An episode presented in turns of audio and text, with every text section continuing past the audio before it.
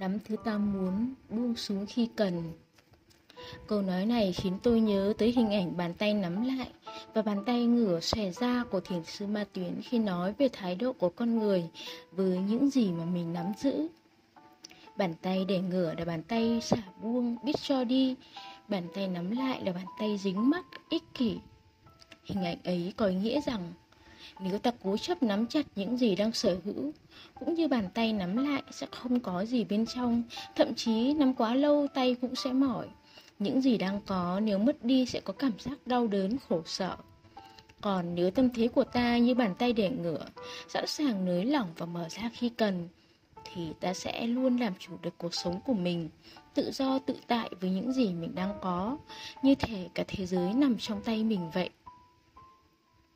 Thực ra vấn đề không nằm ở hành động nắm hay buông, mà ở tâm ta mở lòng hay dính mắc. Đời người có rất nhiều thứ để nắm bắt, cơ hội, hạnh phúc, tình yêu, nhưng tất cả những điều đó đều là vô sở hữu. Không ai dám chắc rằng mình có thể nắm giữ mãi những gì mình đang có, bởi cuộc sống luôn luôn thay đổi. Chỉ có một thứ không thay đổi, đó là sự đổi thay. Có những điều đã từng là của mình, nhưng giờ không còn thuộc về mình nữa, thì cũng nên chấp nhận, đừng cố chấp bám víu chỉ làm mình thêm đau. Một cốc nước cầm lâu cũng đau tay, một bàn tay nắm quá chặt cũng sẽ mỏi. Một người trong lòng mang quá nhiều nỗi niềm chất chứa thì chẳng thể nào bình yên trong tâm hồn. Tôi chợt nhớ lại quãng thời gian vật vã chiến đấu với bệnh trầm cảm. Tôi cũng từng phải đấu tranh tư tưởng giữa những thứ từng nắm và những điều phải buông. Khi tôi còn đang dằn vặt giữa việc nắm hay buông thì cũng là lúc tôi đã đánh mất đi hạnh phúc đáng trân trọng của hiện tại và chặt đứt con đường tới tương lai. Và cuối cùng tôi đã học được một điều rằng khi ta muốn nắm lấy, hãy học cách buông tay. Thì ra tất cả những khổ đau trong đời mỗi người không phải do người khác mang đến mà là do chúng ta tự tạo ra cho chính mình. Vì sao ư?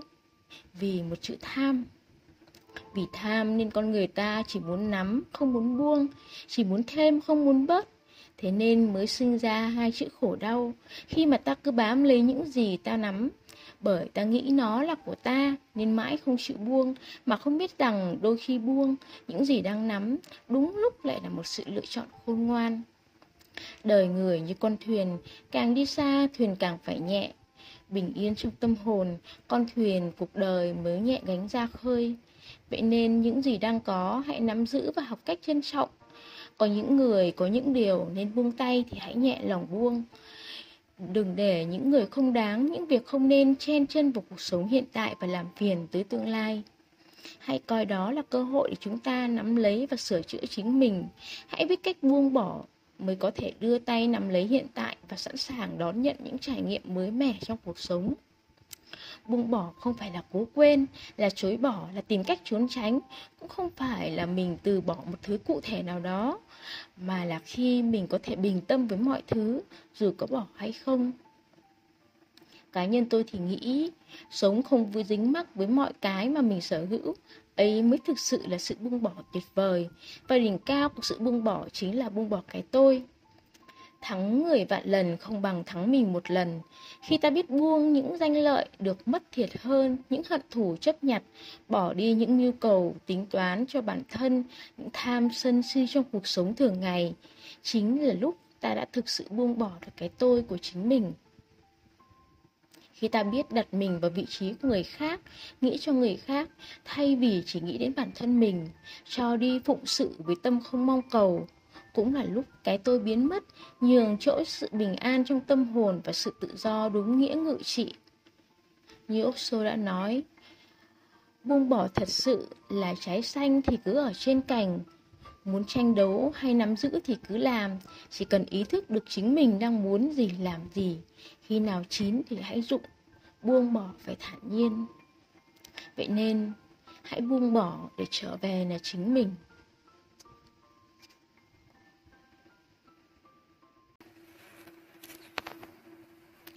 Ngừng oán trách và học cách chịu trách nhiệm. Vào một ngày thứ bảy, để hoàn thành kế hoạch dự án, tôi quyết định làm thêm ở nhà, ngồi cặm cụi với máy tính từ 9 giờ sáng tới tận 6 giờ tối mà chỉ hoàn thành được một nửa. Ngồi lướt web một lúc, xem tivi một tẹo, bật nhạc thư giãn một hồi, xuống bếp làm chút đồ ăn đồ uống rồi ngủ trưa khoảng một tiếng. Vậy mà cả một ngày đã trôi qua, công việc thì vẫn chưa đâu vào với đâu. Bản kế hoạch này sẽ phải nộp cho sếp vào sáng mai. Tôi bắt đầu vô cùng lo lắng, tự mắng mỏ chính mình vì đã lãng phí biết bao thời gian. Sau đó tôi lên Facebook than thở với cô bạn. Bản kế hoạch chết tiệt này khiến tớ mất to cả ngày cuối tuần. Sếp thì lúc nào cũng đến tận chiều thứ sáu mới bất ngờ giao việc. Tớ ghét công việc này, tại sao tớ không được lựa chọn cuộc đời của mình cơ chứ? Tôi không ngừng than thở điều này, oán trách điều kia, rồi bắt đầu lôi cả thân phận và gia đình của mình vào. Tại sao sụp tớ không được sinh ra trong một gia đình giàu có chứ? Tại sao chỉ vì tiền mà tớ phải làm một công việc mình không có hứng thú chút nào? Tôi hỉ hục viết kế hoạch trong nỗi ấm ức ngao ngán, nghĩ đến biết bao nhiêu việc cần làm vào ngày mai và bao nhiêu điều cần làm ngày tiếp theo nữa. Những cảm xúc tiêu cực cùng ảo đến khiến đầu tôi như muốn vỡ tung, nước mắt tôi bắt đầu tuôn ra cùng với tiếng nước nghẹn ngào. Tôi giật mình vì mình đang khóc, mặc dù đây không phải lần đầu tiên tôi chịu áp lực công việc đến phát điên như vậy, nhưng đó là câu chuyện của hai năm trước. Giờ đây tôi đã trải qua ba năm công tác, tại sao tôi vẫn yêu đuối như vậy được? Lúc này một tiếng nói vang lên trong đầu tôi. Không giải quyết được vấn đề gì, chẳng lẽ có ai đó bắt mình lựa chọn như hiện tại ư? Tình cảnh hiện tại là do ai tạo ra nào? Mình định làm thế nào đây? Khóc lóc chẳng giải quyết được vấn đề gì, làm thêm cũng là sự lựa chọn của chính mình. Hoàn cảnh hiện tại là do một tay mình gây ra, chỉ vì mình đã lãng phí biết bao nhiêu thời gian trước đó, chẳng thể đổ lỗi và oán trách bất cứ ai. Giờ đây không còn đường lùi nữa, phải nghĩ cách giải quyết vấn đề, phải làm thật nhanh, thời gian mình làm việc hôm nay không còn nhiều nữa rồi. Khi tự trả lời xong những câu hỏi này, tôi bắt đầu lấy lại được bình tĩnh và lau khô nước mắt. Tôi tắt tất cả trình duyệt web, tắt luôn cả khung chat đầy những lời than thở về cô bạn để bắt đầu tập trung làm việc. Tôi vẫn chưa thể bắt nhịp ngay vào công việc, nhưng sau vài phút chán nản ban đầu, toàn bộ tâm trí tôi đã bắt đầu nhập tâm vào công việc. Sau hơn 3 tiếng nỗ lực tỉ mẩn, tôi đã thực sự hoàn thành công việc vào lúc gần 12 giờ đêm. Bản kế hoạch được gửi đi trong cảm giác hoan hỉ, xen lẫn tự hào. Sự việc lần này khiến tôi ý thức một điều rằng phải ngừng ngay việc oán trách, chỉ có tôi mới có thể chịu trách nhiệm cho cuộc đời của chính mình. Ngoài tôi ra chẳng có ai chịu trách nhiệm về điều đó cả.